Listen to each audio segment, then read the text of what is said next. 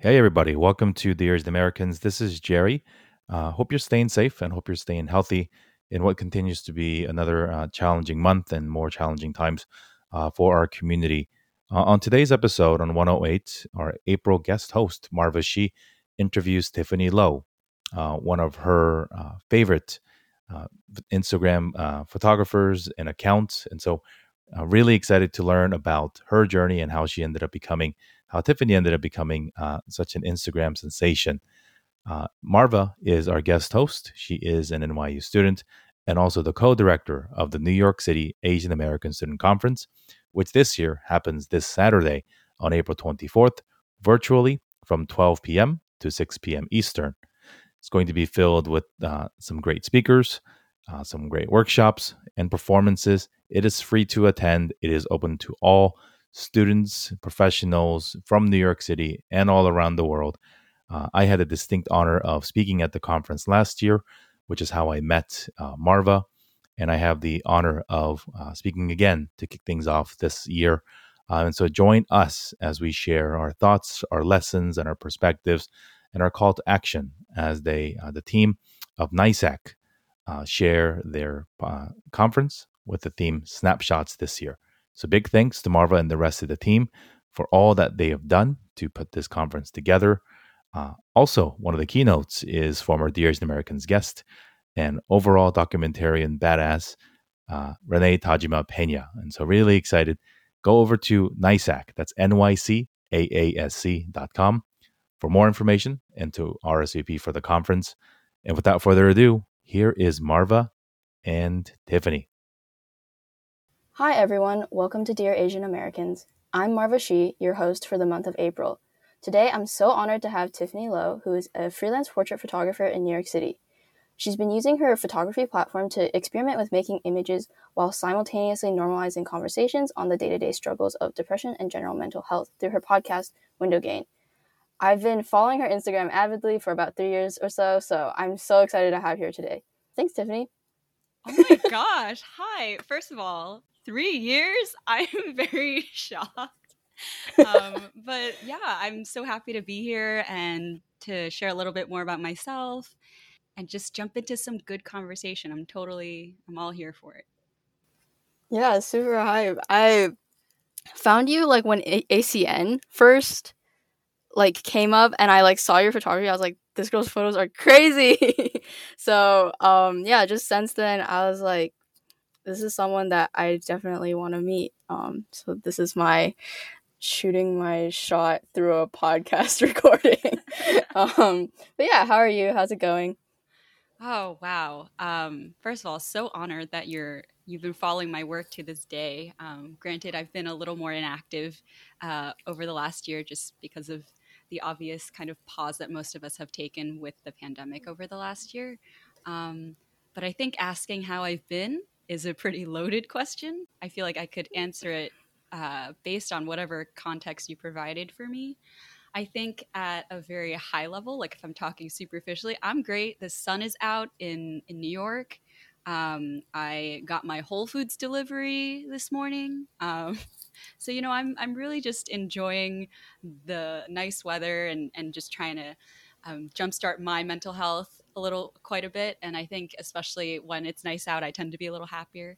Um, but yeah, I think in terms of how I've been, you know, even over the last month or so, it's been, uh, you know, like so many of us in the Asian community, there's just been a lot of constant processing that I've been doing. Um, and that just goes to a number of areas, right? Like, um, just reevaluating how I've been an ally to other minority groups in the past, but I think also thinking about um, how I can use my voice in the current space, um, what I can do not just with my platform, but also what I can do just as a human being as I exist right now. So, um, definitely a lot of deep and ch- some challenging dialogues I've had with myself and with friends, but um, Otherwise, I am totally in general a person who advocates for growth mindset. So I'm here every day to just learn and grow and continue to be a better version of myself. And um, yeah, that's that's I guess how I'm doing.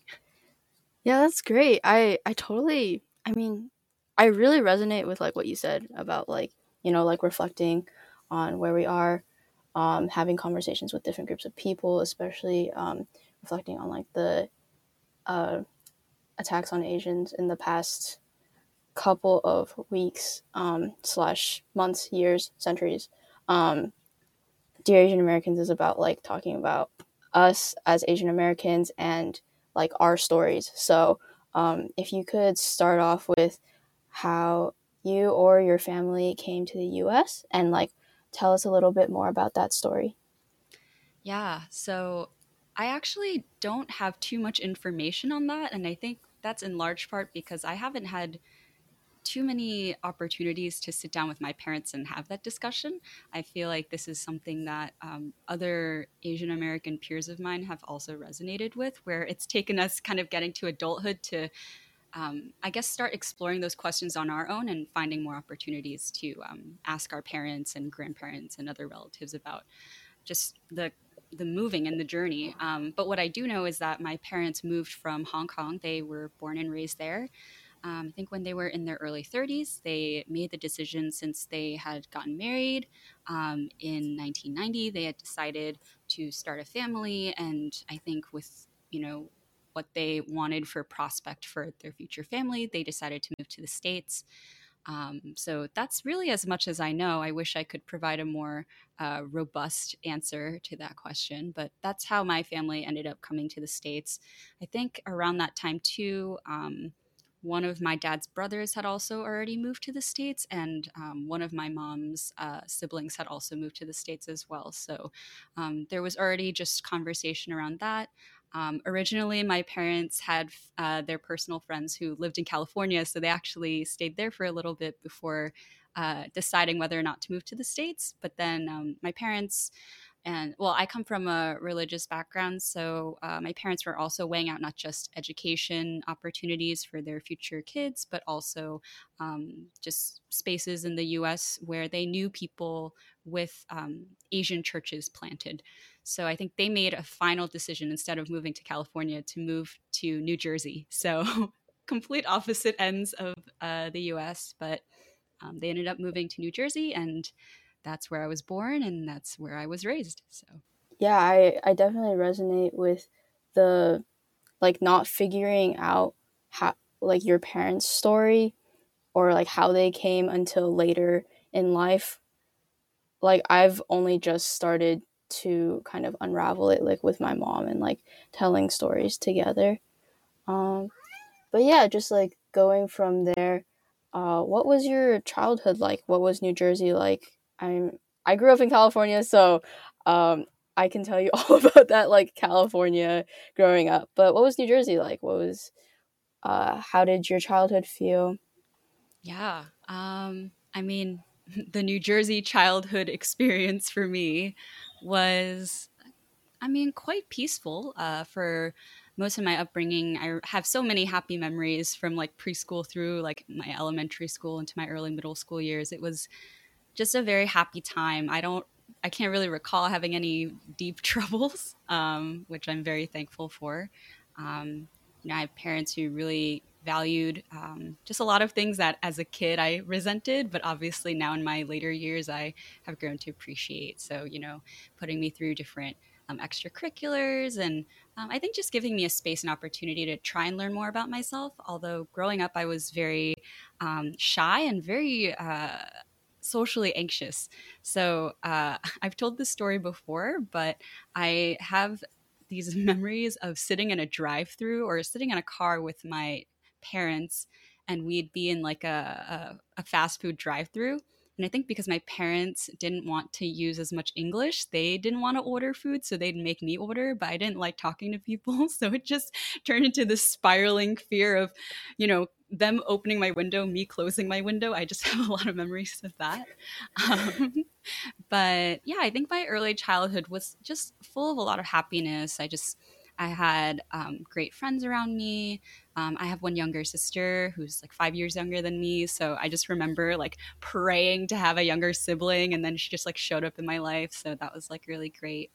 Um, I think what uh, changed for me in my childhood was when I was in I think it was it was right before seventh grade, and I have shared about this very vaguely on social platforms, and this is actually something that I'm. Mm, I think like making a greater effort to share more about, but I was in a really bad traffic accident when I was 11. And this, I mean, this has like completely changed the course of my life. Um, it was an accident where, um, you know, I was sitting in a vehicle and uh, my mom was driving this vehicle, and no one else in this car was injured, like, thank goodness. But I was pretty severely injured, and I was rushed to the hospital. And uh, it resulted in uh, just like permanent visual impairment. So, this is something that I've had to deal with since I was 11. And from my kind of tail end of my middle school into my high school years, I was in and out of school, um, going to hospitals, going to specialists, going to um, other like medical clinics to do like uh, craniofacial like reconstructive surgery. Um, most of the injuries were around my face, so I had to get a lot of different surgeries done. Um, you know, from middle school through high school. And I am really thankful because the friends I had around me during that time were very supportive. They never made me feel like I was the odd one out. So I was really thankful for their support. Um, I also had a really strong support of like peers and community friends through the church that I had grown up going to with my family. So I was really thankful that most people didn't really look at me differently. Um, but I think despite that, you know, I am someone who is constantly constantly introspecting. Um, so even from my younger years till now, I'm just always in my head about a lot of things and one part of it is this idea of perception versus reality, right? So even if everyone around me is being super supportive, I, in my mind, can manipulate the reality into something very twisted that's not the same as what's actually happening. And I think for a long time, I still felt very alone. Um, and I could continue down that conversation, but I think a large part of it was because I, um, following this incident, I did not seek any proper mental health services or resources. And part of that is because, you know, like for a lot of um, Asian households and families, I think the conversation around mental health is very sparse. Um, I think just the concept of mental health wellness was just not something that uh, my family was uh, very explicitly exposed to. So, um, you know, my parents didn't know to put me through some of those resources and services.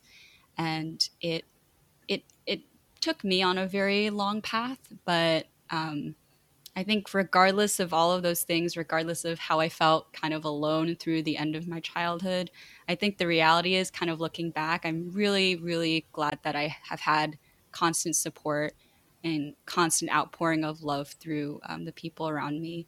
And even though the kind of tail end of my childhood was a less uh, flowery and happy time, um, I'm thankful for the love now in hindsight. So I would say that that is kind of how my childhood was, kind of broken into two sections.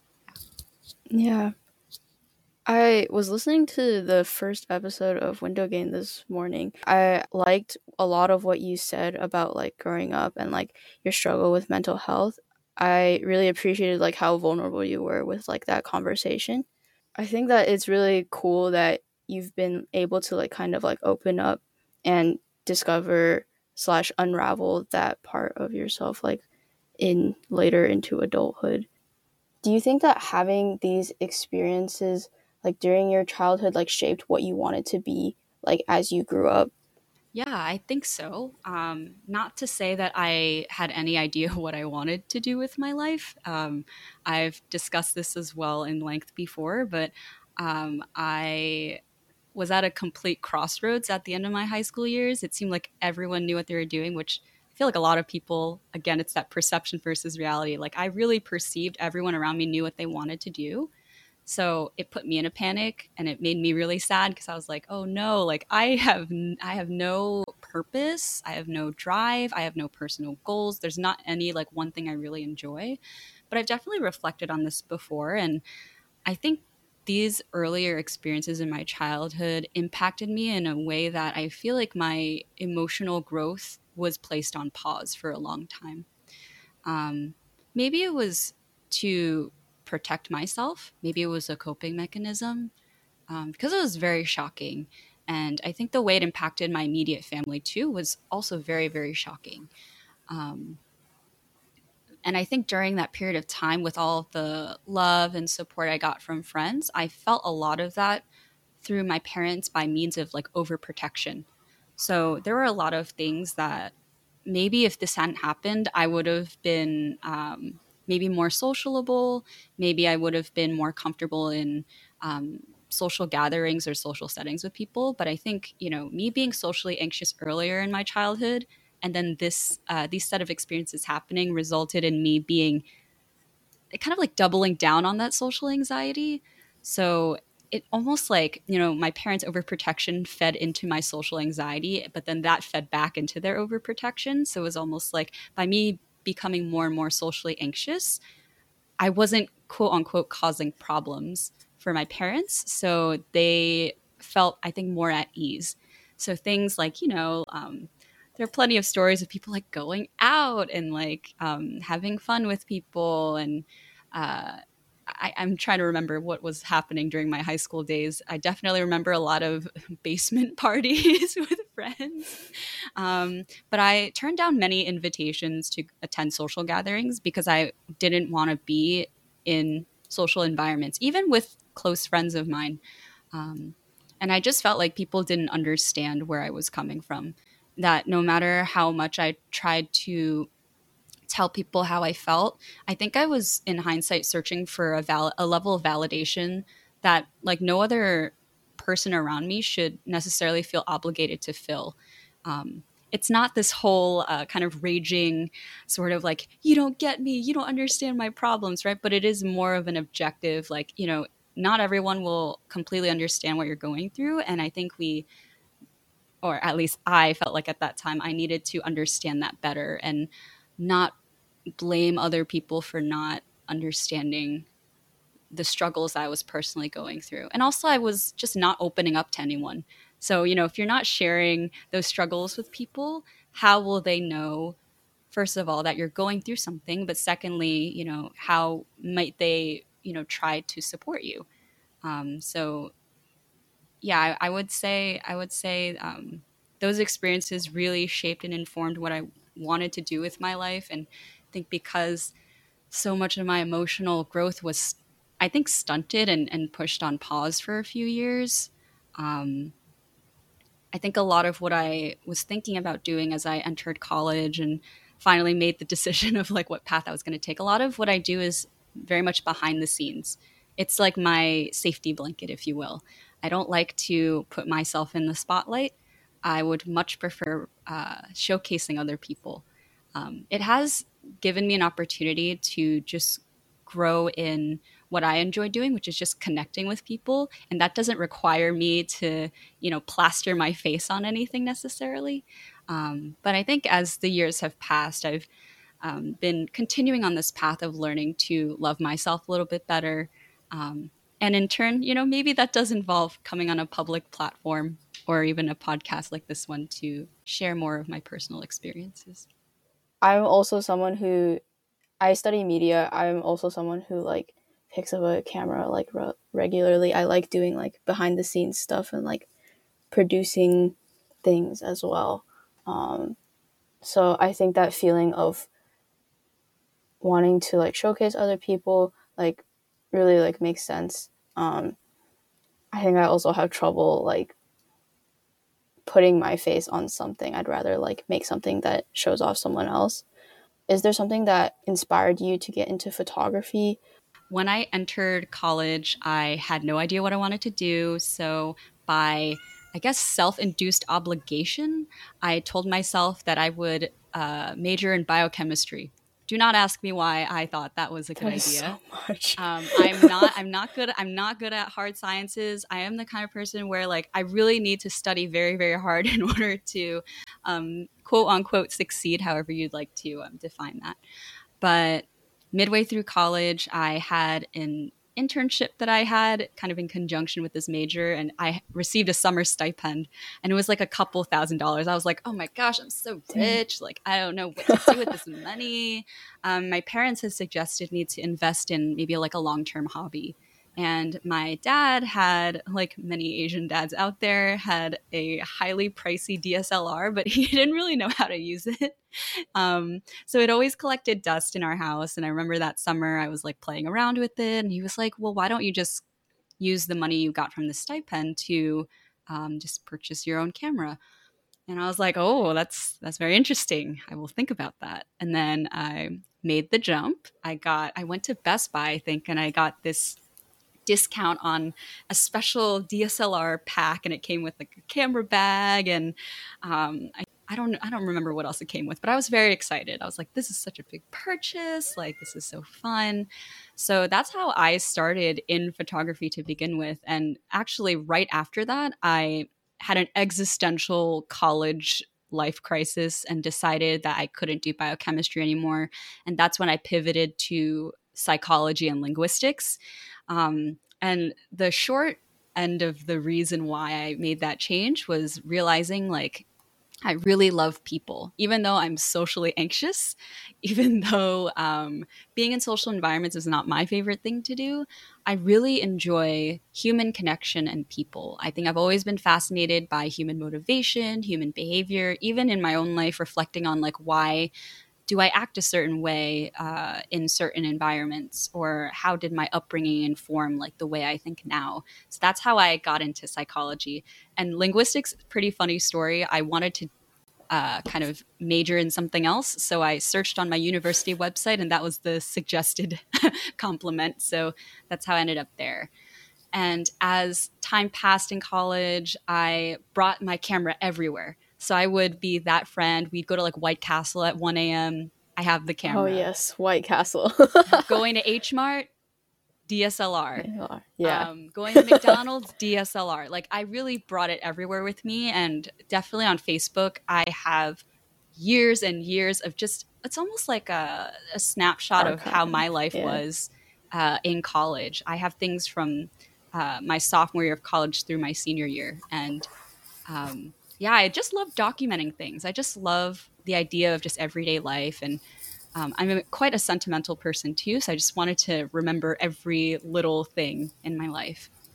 And when college ended, I stepped away from the photography for a bit, kind of had some time to deal with my mental health. And then right before I moved into New York, actually, um, I was working in the city and I had a couple friends who wanted to do some creative photos.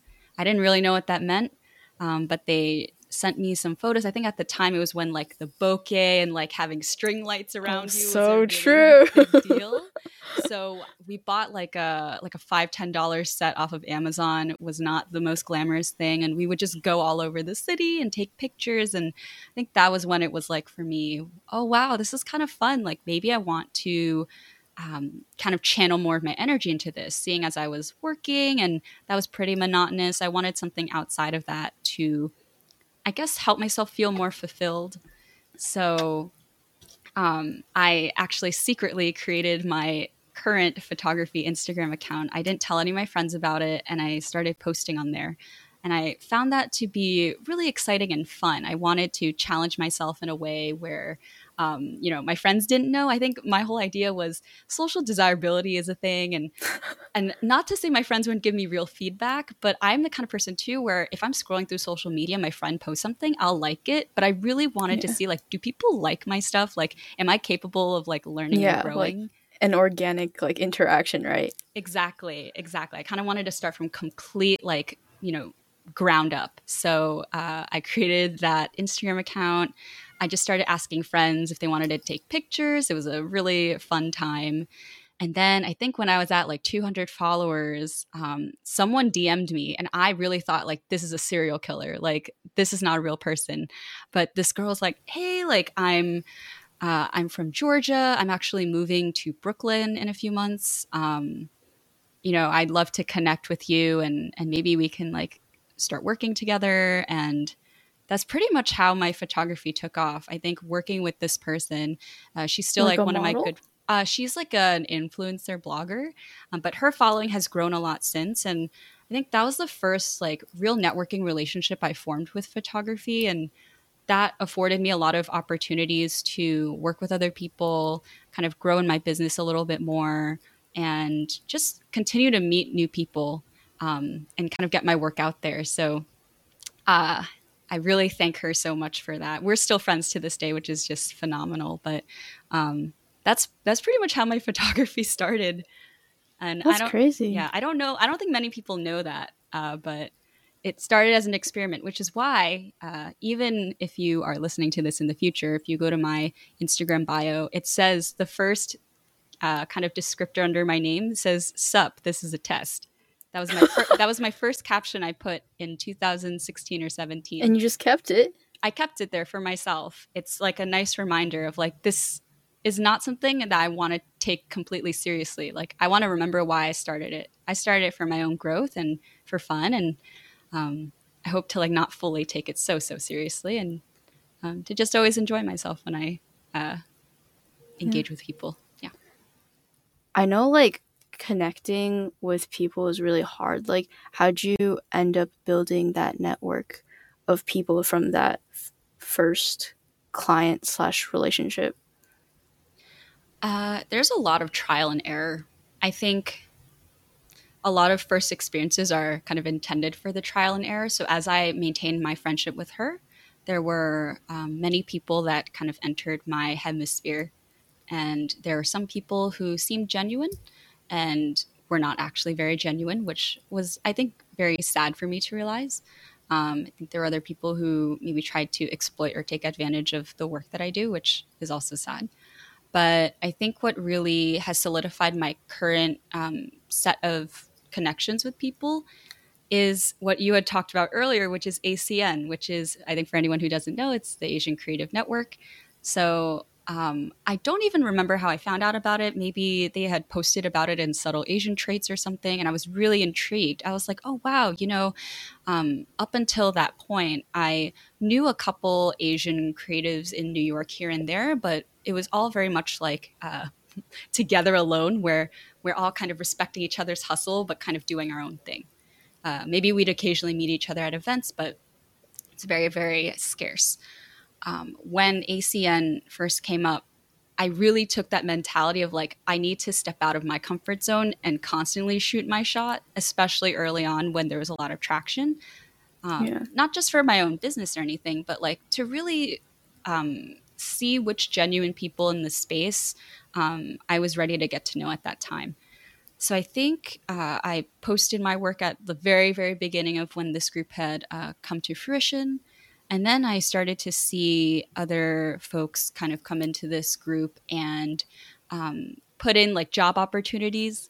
So um, I had seen there's a group initiative in the city called the Cosmos, and one oh, of the co-founders, one of the co-founders, uh, Cassandra, she posted on ACN and said, "Hey, we have a like market event that's coming up, and we'd love to." Um, we'd love to work with an Asian photographer. And I think she had not posted it too recently. I think it had been a couple days. So I saw there were a lot of comments and I was like, all right, there's no way she's going to pick me, but you know, why not? Got to shoot my shot. But what I noticed when I uh, clicked through all the comments, every single person who commented was male.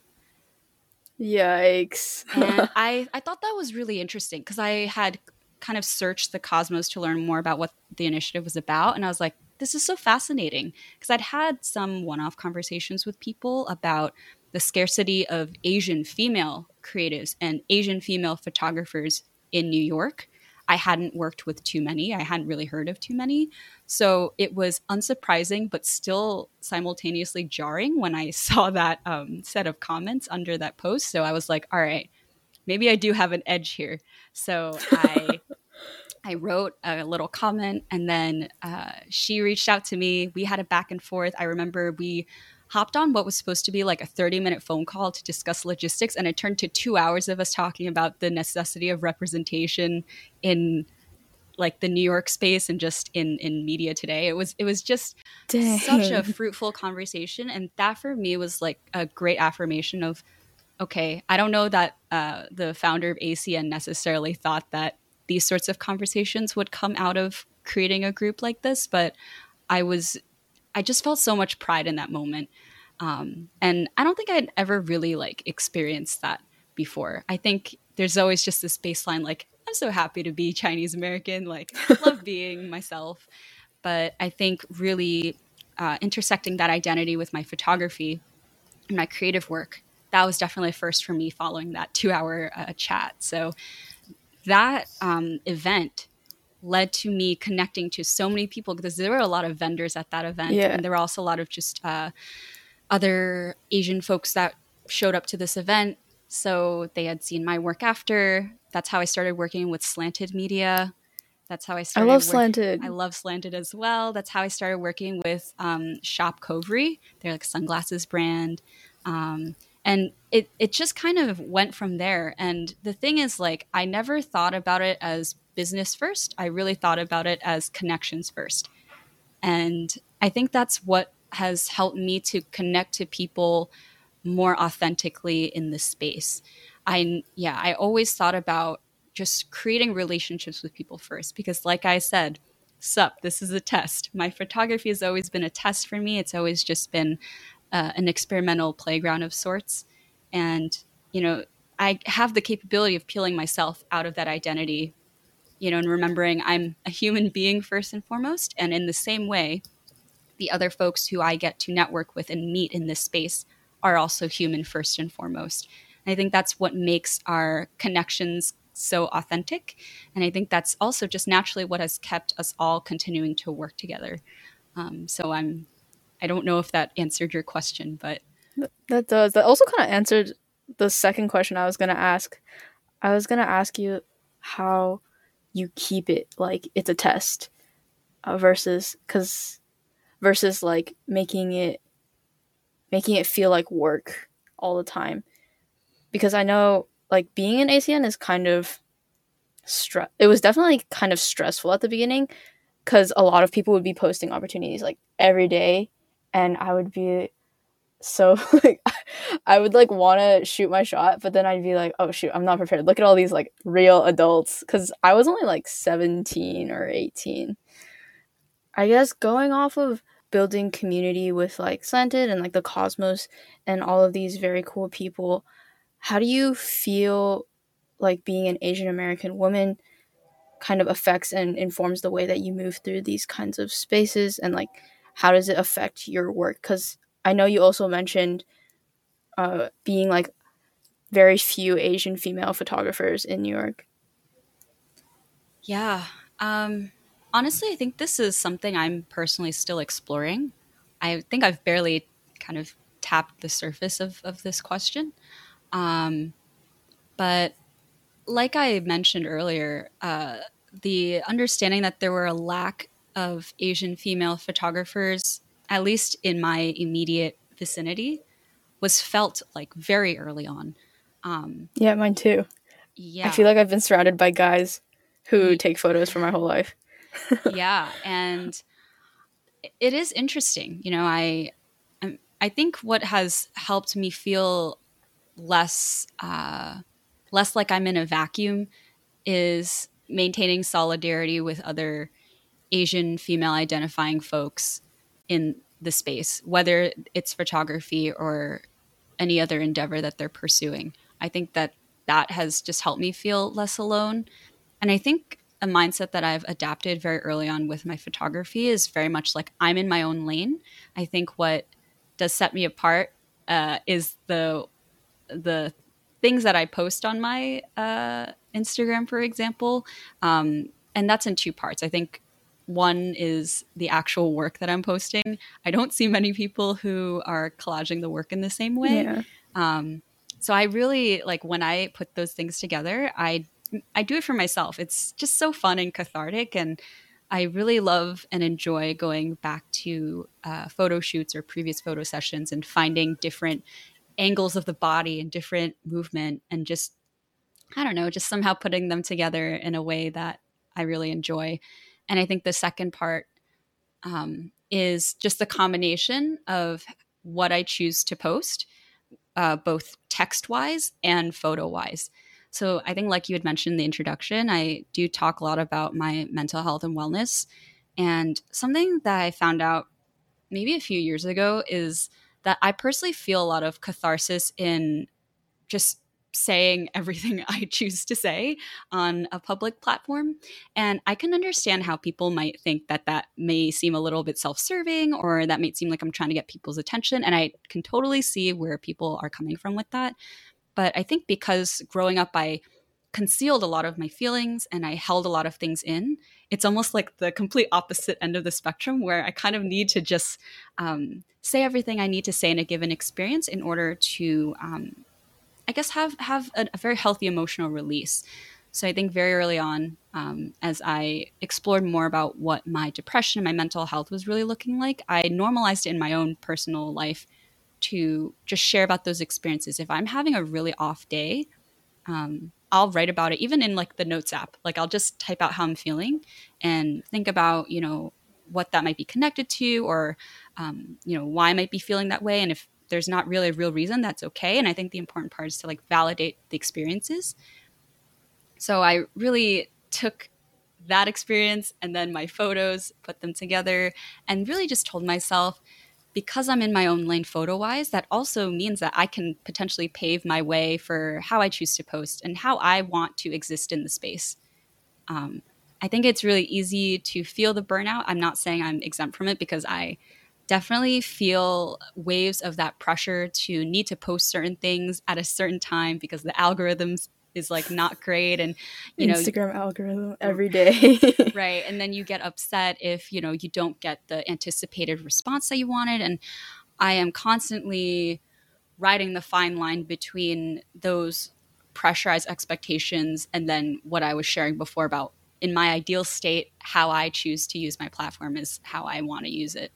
Um, so yeah, I, I, I don't know that, you know, that ha- like kind of paving my own way has necessarily intersected with my identity as an Asian woman in the space. But I think in those moments when I feel really alone in identifying with all of these identities in my experience, um, I really look towards the kind of solidarity that I've gained from the people I've worked with and there are there are loyal followers who have um, stuck around for for quite a while, and I think for people to just resonate with what I do, I think supersedes um, you know my identities as an Asian person, as an Asian American, as an Asian American female, as an Asian American female photographer. So that's so crazy. I think that definitely does make a lot of sense because when I saw your work, I was like, no one else is doing it like her. Uh, just with like all the collage with like the waves, it's just like fits so well into like, you know, increasing the vibe of every photo. So to hear you say that you also perceive yourself as being in your own lane, I think that's really interesting. Something I also want to incorporate more into my mentality. Um, but we'll see if I can find a thing. But yeah, going back to like mental health, I just love to um, talk more about like your podcast and how I guess maybe that has been a healing space for you. Uh, how does that maybe scratch an itch for you or become like a healing space? Yeah. Um, it's been it's been a pretty turbulent ride actually. So I started that podcast at the starting 2019 yeah, yeah, in 2019 and i took i took months to plan that out i think even the idea had been in my mind for a while but i'm the kind of person where i get really excited about something and then i'm not always capable of finishing or staying true to a project i love starting a lot of new things at the same time so I really yeah, wanted to. Starting Is best. Sorry, no, sorry, keep going. It's okay um, yeah, I just really wanted to make sure I was doing it for the right reasons and that my intentions were good, right? And that um, if I wanted to actually start this, that I would see it through, um, no matter how long that period of time would be. So, um, like I was saying before, just needing that space to be cathartic and just share everything about my life, I thought, you know, if I want this space to be an environment where if I have certain guests on that they be able to have open dialogues, I need to be open too. So that's why the first episode is really me talking about my own upbringing, how the accident I was in as a child informed and shaped who I am today, just as a person, um, and just my journey into photography. Yeah. I was surprised by how vulnerable you were, like on this great big internet of ours, um, just like talking about everything. Did you like write it all out, or was it just like something that like came out of you because you'd been thinking about it for a long time? Um, so no, I didn't. I didn't write any script of any kind. I just, I just plugged my mic into my laptop, opened GarageBand, and then just started talking. And I think the interesting thing, interesting thing about that too is I actually had recorded a first episode, th- I think two or three months prior to the final recording that's now available publicly. And I was so cryptic in it. And then I remember listening back to it. I was just skating around a lot of things. And I was like, this is not enjoyable for any listener.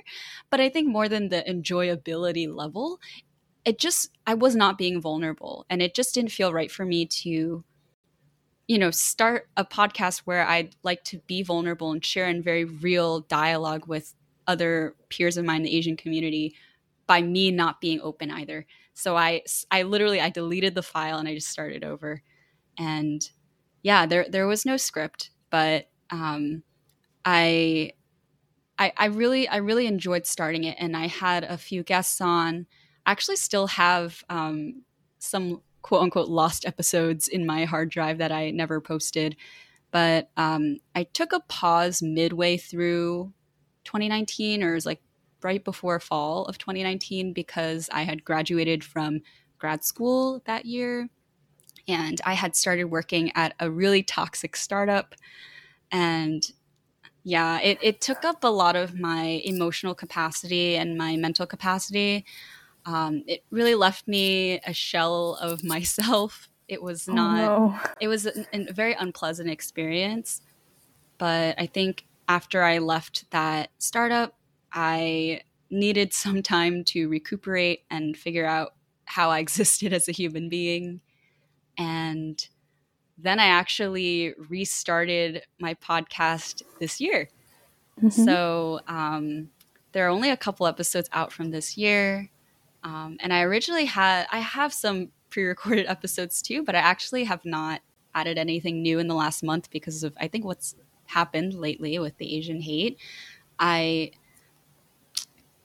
I would say for the most part, it is very much a healing space, but I think my process of planning, especially when unexpected things come up, turns into less of a healing space and becomes very pressurized. You know how we were talking about uh, mm-hmm. kind of pressurized uh, uh, opportunity here and there. Like I just really felt like I um, was getting too ahead of myself. I wanted the episode on talking about my feelings with the Asian hate to be perfect, whatever perfect meant. Like I think I wanted to make sure I captured every feeling yeah. I was feeling and articulated it properly. But just as I was ready to do that, something new would come up and then something else would come up.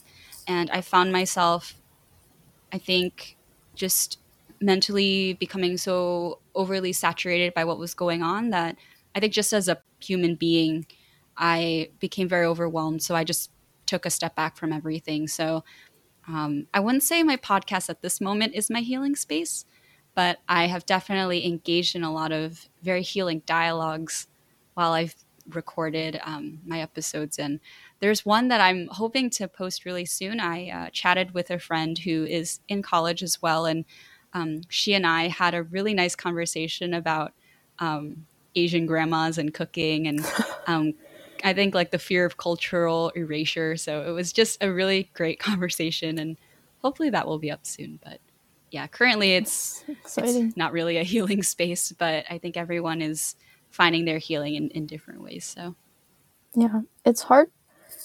It's hard for creating content to be healing at a time like this because it's like I mean, creating content is kind of performative um, in that like you're making it for other people to see. So having the pressure to be topical and timely it, when like all these sorts of things are happening is really difficult. And like I definitely can see why like you would not want to not want to just kind of like put yourself out there just to like you know have like a perfect and like shiny thing. Yeah. I think i think just in my own personal life it's been hard to process it right i think yeah. a lot of us um I think just as we think, like I was saying, just as we think we've processed it enough, something else might come up or something in our kind of emotional exploration um, derails things a little bit. Mm-hmm. So it's definitely challenging. And I, I, think even with my photography as well, I've started to feel that pressure build up again, you know, where I feel that duality of like, I know this is my experimental playground, but I feel like, especially at a time like this, feel like every move I make has to be meaningful. It has to signify um, that I'm like a, a, not that I'm not a strong advocate, but like I almost need to, yeah, need position, to prove yourself. Right. Yeah. That I need to position myself in a way where my non Asian friends who are connected to me through that platform can also be aware.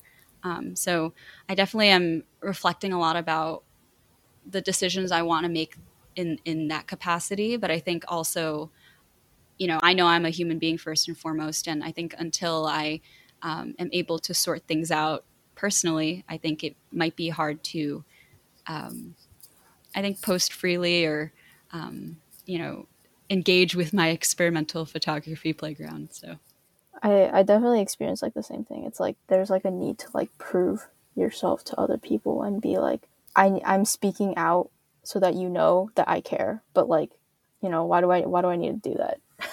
Yeah, it's it's definitely very much a push and pull both in my personal life but then also in my photography life where you know, I'm so proud of the many friends I've met through like means of networking who are just doing so much and using their voices very publicly to um, advocate for change, whether that's, you know, starting their own like fundraising initiatives or, um, you know, uh, like creating rooms on Clubhouse to have further discussions or creating healing spaces for people. I think that's so wonderful, and I try to participate whenever I can. Um, but I also feel in the back of my mind like, oh, like why am I not doing more? Shouldn't I be doing more? Shouldn't I be using my voice for something bigger and better? But interestingly, in my personal life, I've had a lot of conversations with friends where we do also kind of talk about that duality of friends who choose to post on social media or repost things, and then the friends who choose not to. And I think that can also just spiral into a whole other conversation. Yeah. I've definitely, I've definitely had a lot of dialogues with people about, um, you know, if if you aren't the kind of person who posts that much on social media and you don't post on social media now, does that mean that you're not any stronger of an advocate? Because just you know, posting on social media is more of an awareness thing. It can be potentially performative, um, but you, you know you know what you're doing in your personal life. If you're having engaging in challenging dialogues with people, or um, you know taking action as you will outside of the social media space, like does that make you a less strong advocate because you didn't choose to repost something everyone else is reposting? So it's definitely a conversation I've had with many people and is something I'm reflecting on my personal life. But yeah, it, it is weird that I kind of split off that uh, conversation from what I do with my photography because then I keep telling myself I should be doing more. I should I should create more opportunities to fundraise or I should be speaking out more on these things or maybe I should be more vulnerable about these areas of my life. But I think I work myself into a stupor and then just don't really do anything, which mm. is kind of debilitating. Having talked about your photography and like how that's been going for you and like how like the space that you see it as. How do you balance all of this on top of like working full time which i think you are still doing if i am correct? Yeah yeah. So i work full time in tech. So um, it is difficult i'll admit it. I'm i'm very bad at balancing um, work and personal life. And i am definitely the kind of person where uh, I'm most successful in compartmentalizing things when I have different physical environments for them. So I think working yeah. from home has been really hard for me on a personal level. And I have consistently been struggling in and out with um, making that clear separation between this is when I'm working, this is when I'm not working um, over the course of this last year plus.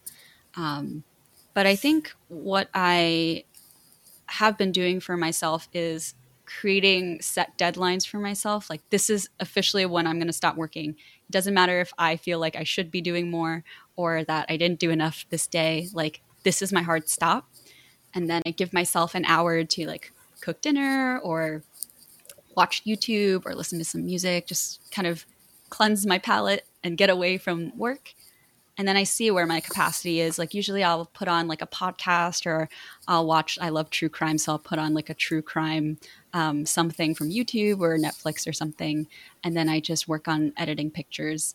I think you know I I try to keep it as light as possible. So even if I'm not posting anything, that I'm still um, you know not not letting my my creative muscle atrophy, if you will. So um, I think that's currently how I've been setting it up for myself um, because I haven't really posted too consistently, especially over this last year plus.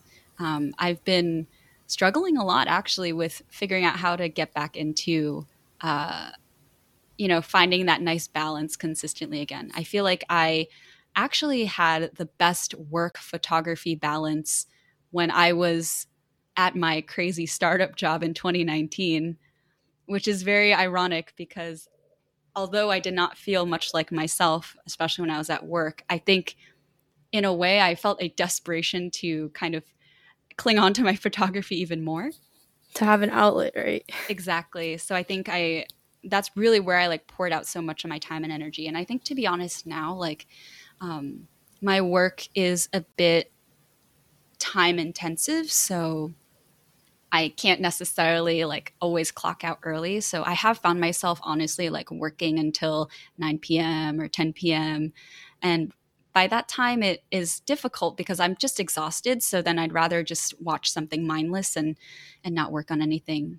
And I think because I do portrait photography mainly, I just haven't been able to meet people. I'm trying to stay safe, so and make sure other people are safe as well. So, um, like last year, for example, I think I only uh, worked with four or five clients out of the entire year, which is very, very small. Um, but I feel like with the rate at which things go, fingers crossed, um, with vaccinations and everything um, coming out right now, um, I've slowly been starting to work with people. I actually did a maternity shoot for a friend recently, and she was like, I want to go extra. And I was like, What do you mean? And she was like, I want to wear this. And she sent me this Pinterest photo. It it just reminded me of like the Beyonce shoot when she was announcing like um I think the birth of her twins, right? Did she have twins? I should probably know that. People will probably uh, crucify me for this. I'm sorry. I, um, I can't help you with this. It's okay. So, you know, she had like a baby announcement and she had like the craziest, like, regal looking shots. It was this girl, she sent me this photo of it's like a tulle dress and it was just so loud and large and flouncy. Mm-hmm. And she's like, I want to wear this and like go to a field and just like take a picture of this. And I was That's like, crazy. yes, I am game for this. I'm so down. Like, you want to go extra? I'll go, I'll go the extra mile with you and then some. And we actually did this very recently and we went out to a field and um, I actually just sent her the photos, I think like a couple days ago. And I don't think I've had that much fun on a shoot in a really long time. And I think that kind of unadulterated fun was a big core part of why I started my photography in the first place. It's just fun and I love people and I just love being able to empower people through my photography. I think that's been really touching. And one experience I do remember from a few years back, there was a client who reached out to me. She said, Hey, like, I want my photos taken um, in front of the Brooklyn Bridge, which so ah, uh, yes, a the, classic, the classic brownstone and bridge. And I was like, Say no more. I do that location with tons of clients. Like, I got you. And she and I started chatting. I was asking her what she was looking for. And what I gathered was she wanted photos to commemorate herself feeling beautiful in her own skin.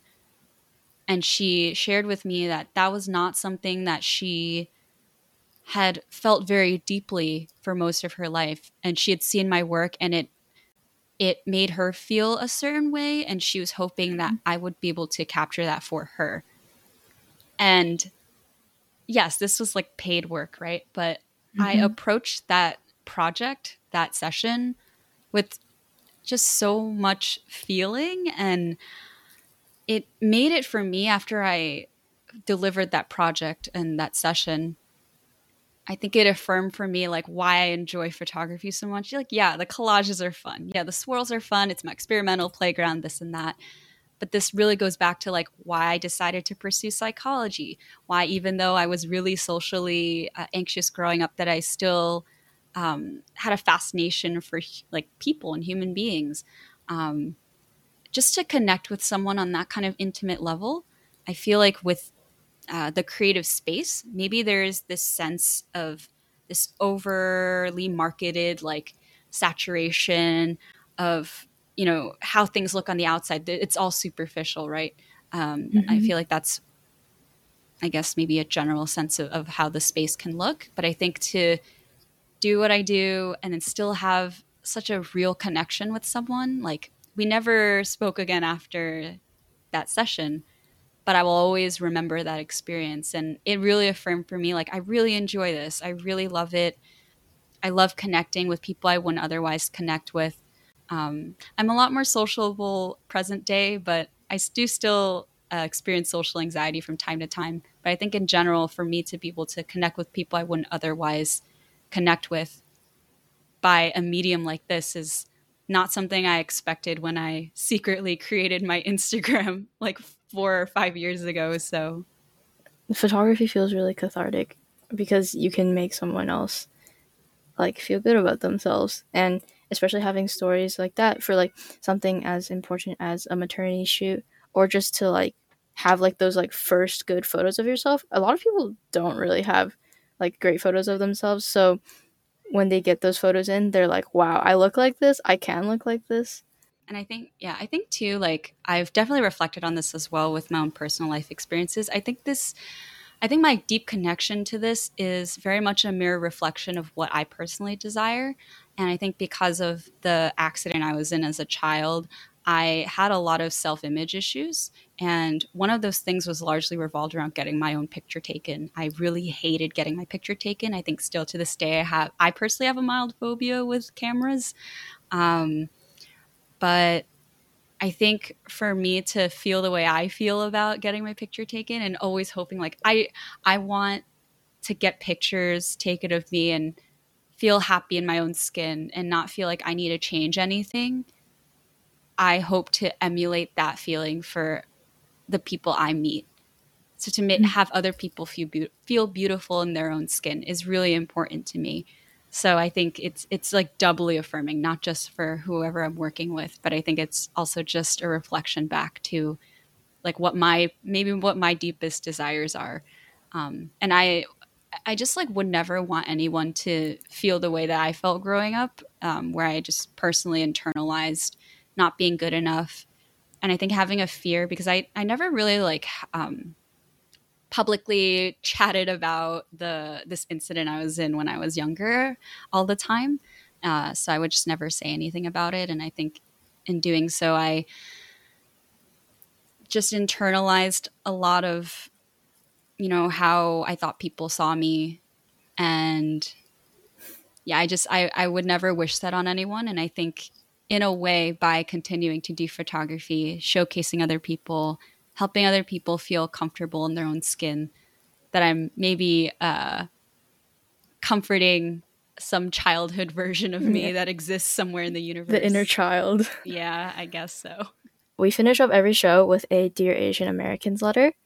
So think about it as if you were writing a short letter to all of our listeners and to the larger AAPI community.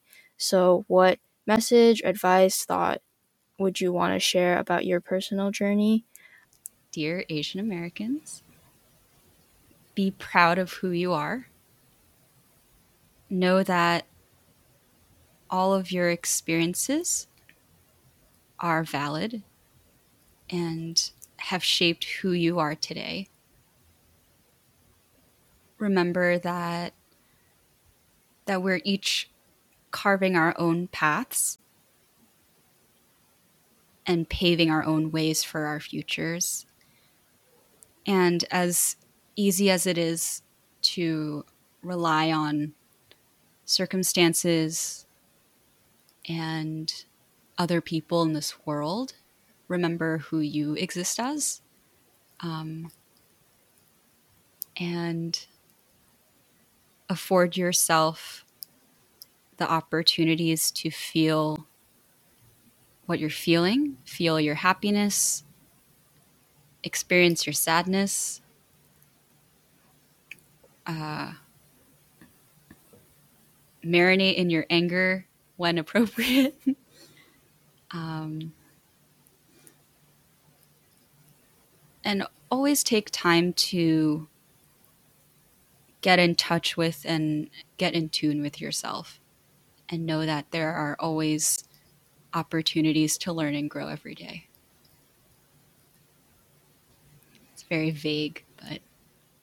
No, thank you. I think it's touched on a lot of things that we talked about today. Also, a lot of what I've been thinking about because I'm rising senior. I'm about to be post. I'm I'm thinking about my post grad life very intensely. So I think those words are very helpful. I'm sure many of our many of the people who are listening to this will resonate with it. But yeah, thank you so much. Uh, where can people find you? You can find me um, through my photography Instagram. So that's at Tiff Gif Photog, T I F F G I F P H O T O G. Um, and you can also find my podcast, which is the Window Gain Podcast, also on Instagram.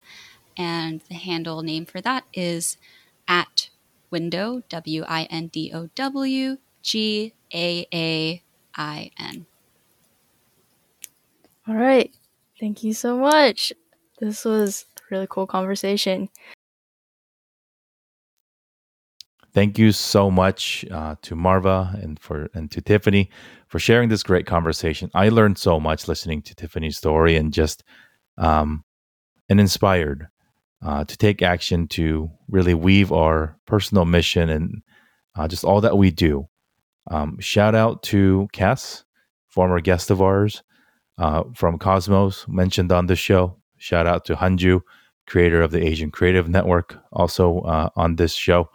Um, just feeling so blessed to hear such familiar names of friends um, as they are mentioned as points of inspiration and motivation and action uh, in, in, the lives of so many amazing uh, Asian Americans. Um, please check out all of Tiff's links uh, here in the show notes.